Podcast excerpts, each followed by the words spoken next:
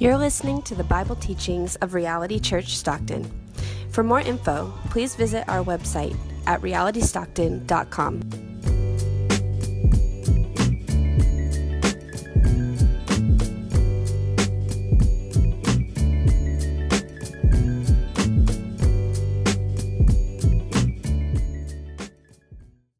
The beginning of the gospel of Jesus Christ, the Son of God, as it is written in Isaiah the prophet Behold, I send my messenger before your face, who will prepare your way, the voice of one crying in the wilderness, Prepare ye the way of the Lord, make his path straight.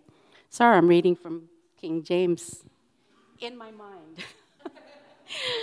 um, John appeared baptizing in the wilderness and proclaiming a baptism of repentance for the forgiveness of sins. And all the country of Judea and all Jerusalem were going out to him and were being baptized by him in the river Jordan, confessing their sins. Now John was clothed with camel's hair and wore a leather belt around his waist and ate locusts and wild honey. And he preached, saying, After me comes he who is mightier than I, the strap of whose sandals I am not worthy to stoop down and untie. I have baptized you with water, but he will baptize you with the Holy Spirit. This is the word of the Lord. The political forces, the economists, the brokers, the rich, the strong? Probably not. One could argue it is those who are writing the scripts, it's the storytellers. See, stories are what shape values. Stories change minds. Stories motivate. Stories subvert ideas. Stories have the ability to captivate the hearts of masses. Why? Because, as it's been said before, stories are the only containers that are large enough to carry life's most important truths. They not only convey, convey uh, propositions or or thoughts, but feeling and nuance and application. See, long before uh, the textbook or the university or the YouTube tutorial, there was the campfire and the table and the porch, where the story of creation and lineage and the purpose of life and why we are here was passed down from one generation to the next. And through, through countless years and countless generations and countless centuries, those stories shaped people, and those stories shaped culture. And by and large, much of human history was passed down orally.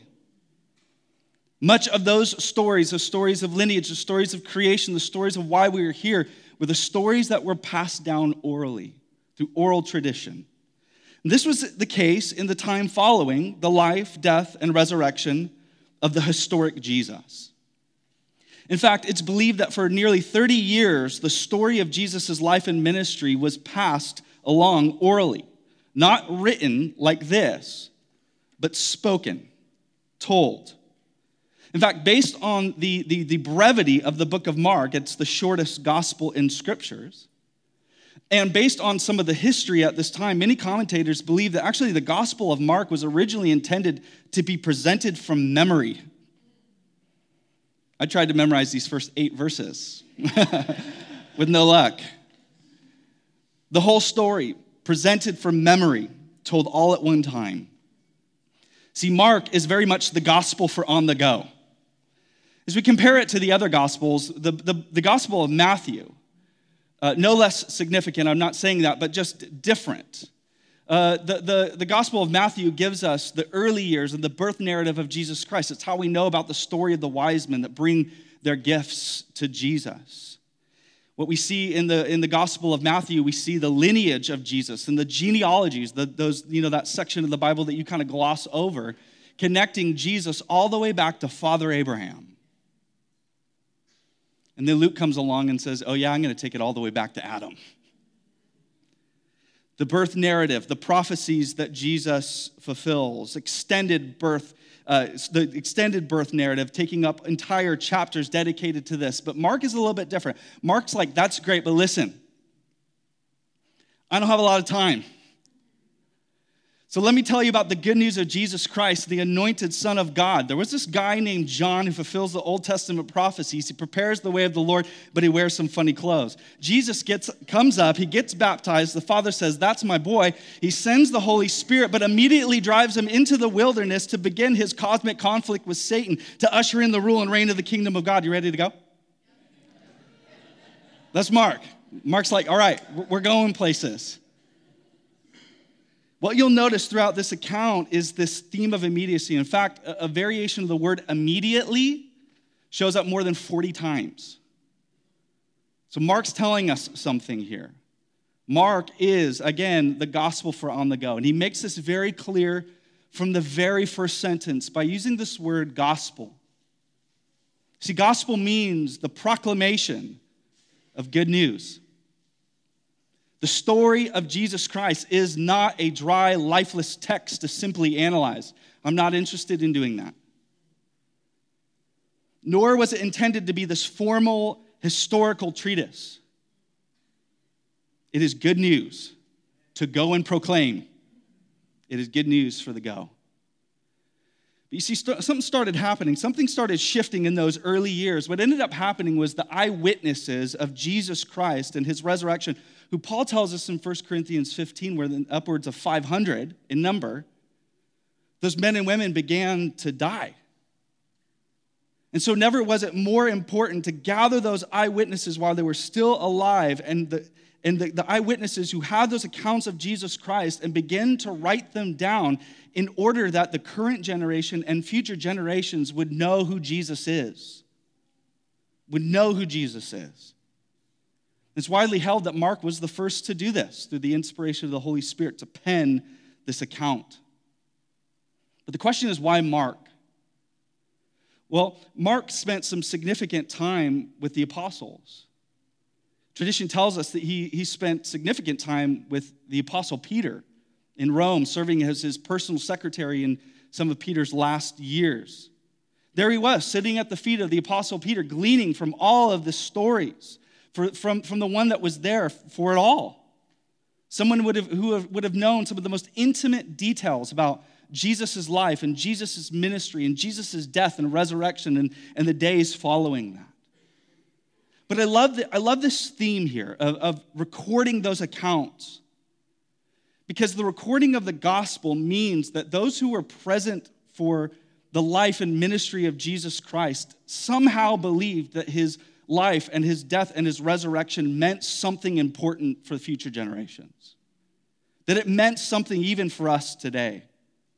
That who Jesus actually is and what Jesus actually did meant something significant for the future of the world.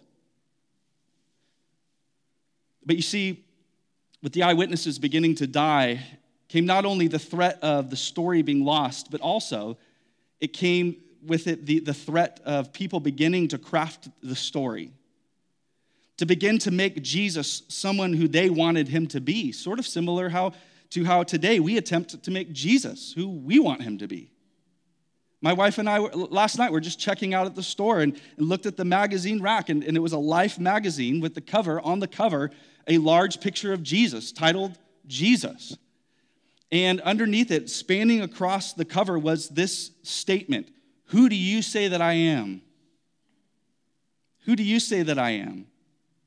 Now, that's an important question. In fact, Jesus asks his disciples, Who do you say that I am? But it was originally intended to uh, challenge the disciples' assumptions, to challenge who they believed Jesus was. Now, today, it's been twisted to simply welcome our assumptions. Who Jesus is and was who you really think Jesus is and was is what really matters. Your truth is your truth, my truth is my truth, your Jesus is your Jesus, my Jesus is my Jesus. We begin to think about it, this sort of Jesus, this is a sort of Jesus who strangely never confronts us, who strangely never challenges uh, our thoughts or our desires, our behavior. He takes the same position we do. He votes for the same people we do. He hangs out with the same people we do. Curiously, he never disagrees with us. He always agrees with us, but then he simply disagrees with everyone that we disagree with. It's a very interesting coincidence, I guess.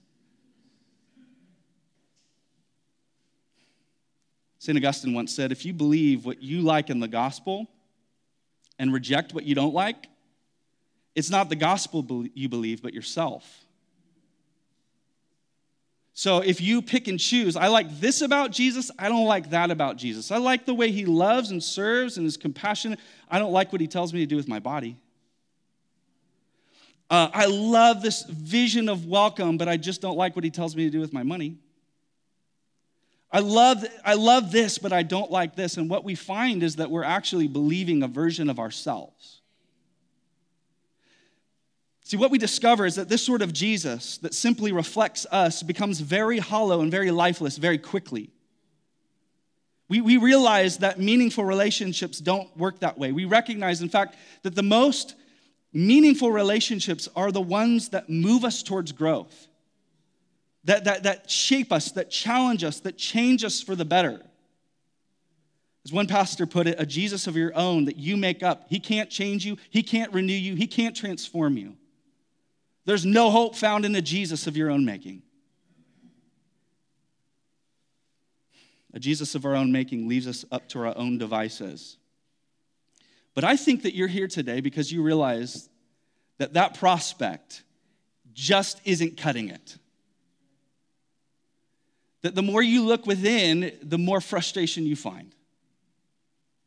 The more you look for light within, the more darkness you find. The more life that you look for within, the more death you find. John the Baptizer, speaking of Jesus, said, After me comes he who is mightier than I, the strap of whose sandals I am not even worthy to stoop down and untie. Let me ask you, can you say that about your Jesus that you made? Can you say that about the Jesus of your making? You and I need the real Jesus. The one who can truly heal us, the one who can truly transform us, the one who can truly rescue us, the only one that is actually worthy of following.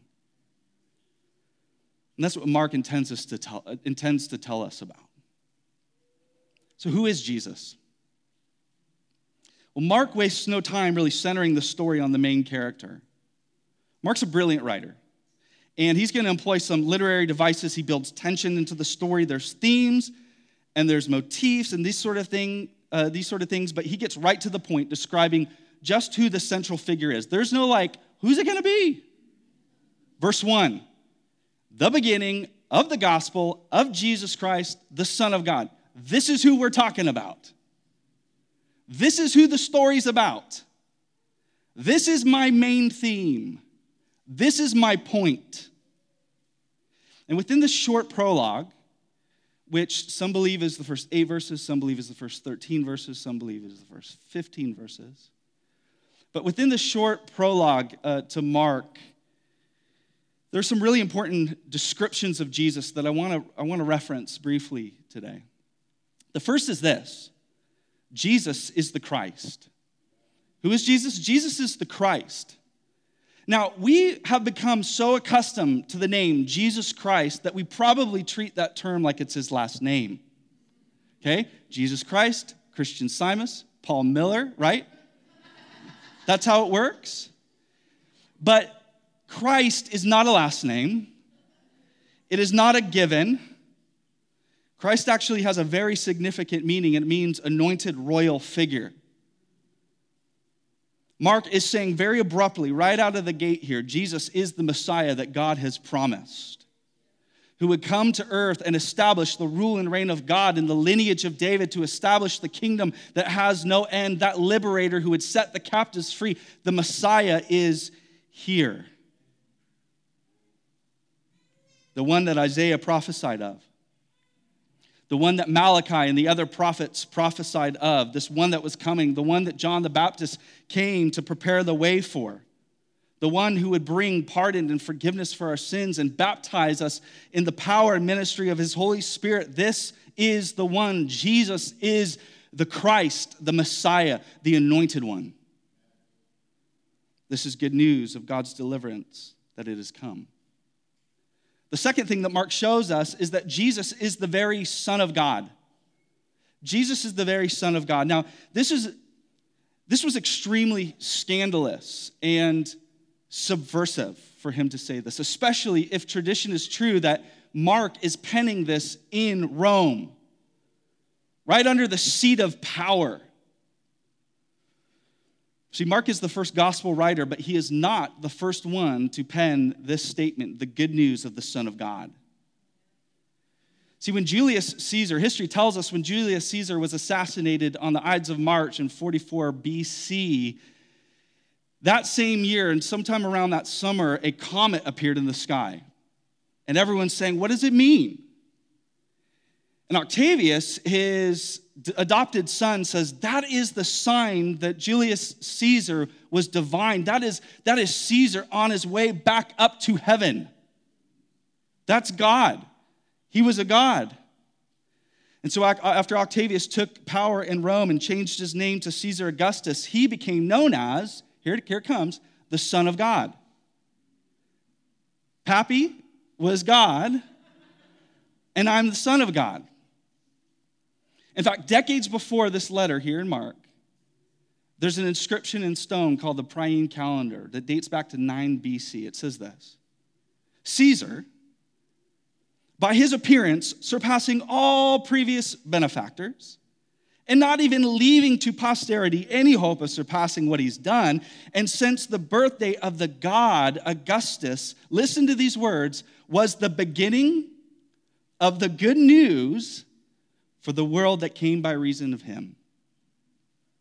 The beginning of the good news of the Son of God, Augustus, who has eliminated any ability for anyone ever to surpass his worth. And then here comes Mark, decades later, saying, The beginning of the gospel of Jesus Christ, the Son of God, drop the mic. Decades later, subverting that claim. The appearance of Jesus is when the good news for the world really began. What he's doing is he's subverting and denying any previous claim of Caesar and stating that Jesus Christ is the true Son of God, the true King. This is good news. It's good news for us today. This is the good news that there is hope for our world, listen, beyond broken politics. That there is hope beyond the world of broken politicians, the Son of God. Thirdly, Mark tells us that Jesus is the humble king. It's very interesting the way, if we pay attention really to this inauguration celebration of sorts. For someone of such great worth, of such great magnitude appearing on the scene, you, we would tend to expect, you know, the kind of celebration found for the emperor of Rome or some other king in that time. Extravagance, trumpets, dancers, exotic animals, food and wine and cheers and crowds. What welcome does this king receive? Pay attention. One man,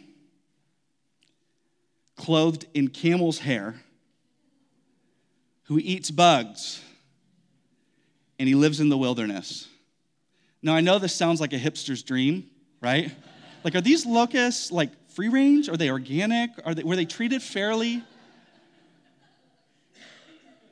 But this is obscure. This is really obscure.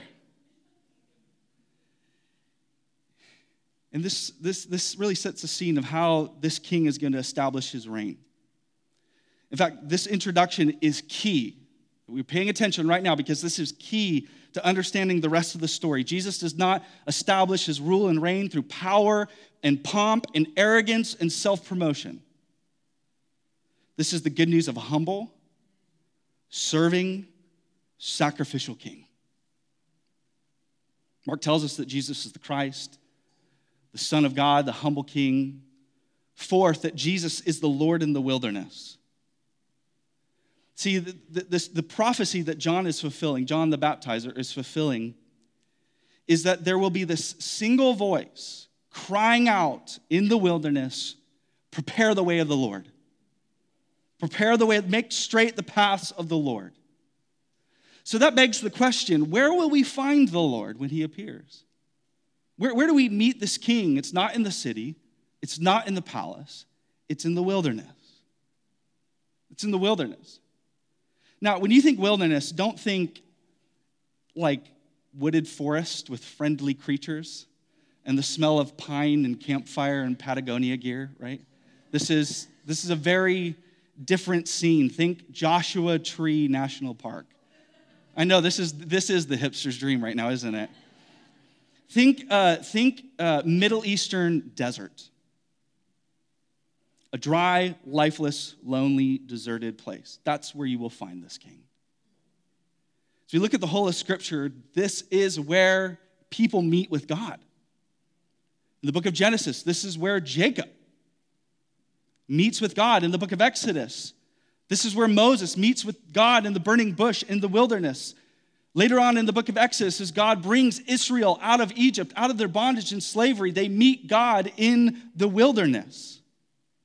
But the question is, why the wilderness? What's so special about the wilderness? Let me put it simply the, the wilderness is the place that you die without the intervention of God. It's the place that God sent manna from heaven so that his people could eat, who wouldn't otherwise eat. It's the place where water gushes from the rock, where there would be otherwise no water. The wilderness is other, in other words, is the place where you realize that life is hopeless apart from God. This is a, this is a strong theme in the book of Mark. Life is hopeless without God. And so it should be no surprise that this is where we meet Jesus. This is where Jesus appears. Where can we experience Jesus, the Christ, the Son of the living God? It's really in the place where we come to the end of ourselves. It's in that moment where we look at our lives and we find lack. It's in those moments where we realize that the, the well has run dry. And it's there that we meet the very life of God. It's there that we're baptized in the refreshing waters of the Holy Spirit. See, this is the good news for those who feel like their life journey has taken some detours and they find themselves off course in the wilderness. And yet, that's where Jesus appears. Finally, Mark tells us that Jesus is the way of a new beginning. Jesus is the way of a new beginning. If you guys have your Bible, hold it up for me to Mark. Do one of these here. If you got it, for you 21st century people, let, us do this together. We, we hand out Bibles back there. Just grab a real one. Just grab a real one. Amen. From our King James sister back there. of course, that's the amen from back there. Okay, isn't it interesting that it says beginning right here? I don't know, three quarters of the way through. Isn't that interesting that, that Mark says beginning so far in? And in this moment, he's evoking creation imagery throughout this account here. See, see, chronologically, this doesn't make sense, not this far in, unless Mark is indicating that there is something life altering that comes midway, that comes after the story's already started, when everything seems lost, and now you realize it's just too late to course correct that Jesus somehow marks a new beginning. Not modification, not simple reform, not God wiping out humanity and then starting over, but listen, a new beginning. See, the scriptures tell us that Jesus Christ is God's provision of restoration, that Jesus is God's means for restoring. The appearance of Christ means the ushering in of the renewal of all things. Christ brings life where there was death. He brings hope where things are bleak. He brings holiness where things are broken. He brings healing where there is hurt. Christ, the, the new beginning. And Jesus is really at the center of God making all things new. He's making all things new in eternity. He's making all things new in human history. And listen, He's making all things new in your life as well in our lives, in our broken stories where we realize it is too late to course correct. in our broken stories where we realize, like, I don't need modification, I don't need simple change. I am dead inside, I need life. There's hopelessness within me, I need a new beginning. This last week, the news of Cyntoia Brown's life sentencing being life sentence being commuted by uh, the, the Tennessee governor was all over the media. At 16, she was the victim of human trafficking. But, you know, she took the life of an individual who had hired her for prostitution, which made things sort of complicated. Cyntoia Brown committed by her own admission that she had committed a, a, a, a horrific crime. And so she received 50 years. Now, this, this, there was a lot of scrutiny around this based on the fact that she was underage and the circumstances that she was a victim of human trafficking, that she was forced into uh, prostitution. Now, during her time in prison, through the faithful ministry of the local church and prison outreaches, uh, Cyntoia received Christ. And she began with what limited resources were available to her to begin that path of transformation. And this, at, the, at her hearing this last week, she told the people that were listening to her case that she had a simple prayer, and her prayer was for mercy and for a second chance, which by God's grace was granted. And after receiving clemency, she was quoted saying this listen to these words We serve a God of second chances and new beginnings. The Lord has held my hand this whole time, and I would have never made it without him. Let today be a testament of his saving grace. Let this moment be a testament of God's saving grace. See, our lives, like hers, our stories, they are messy and they are complicated. And yet they can become testaments of God's saving grace. In the book of Acts, Jesus is referred to as the author of life, whom God raised from the dead. The author of life, whom God raised from the dead. See, this morning we all come with some really broken stories stories of sin, stories of hurt, stories of wounds, those that we have inflicted, those that we have received. What the gospel tells us is that God doesn't ignore that past nor does he erase it. But in his wisdom and his love, God, the author of light, writes surprising grace into our story and hope into our future. How? Because he writes his son, Jesus Christ, into that story. The Word of God who take, takes on flesh to come and dwell among us.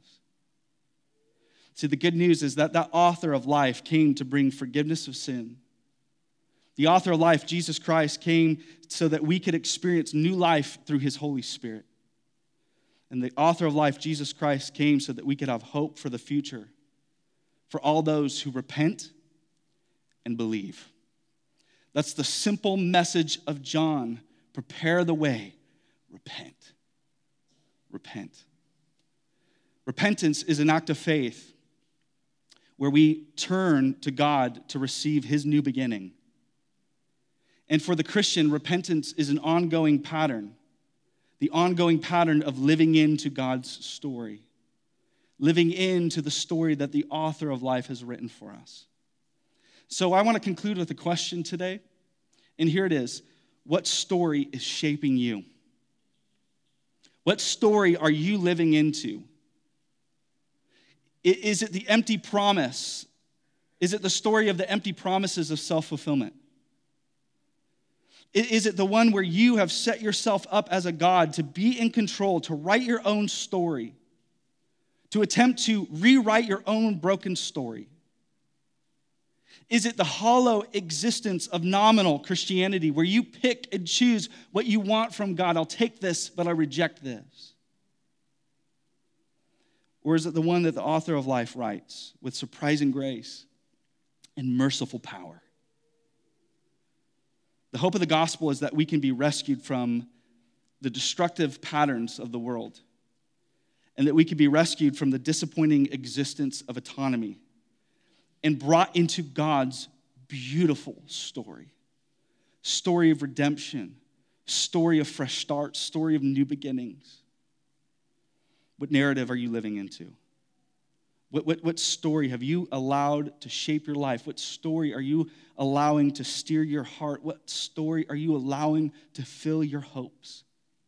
Because it will either be the news of the life and rescue through Jesus Christ, through his death and resurrection, or it will be some other story. But here's the truth one leads to hope.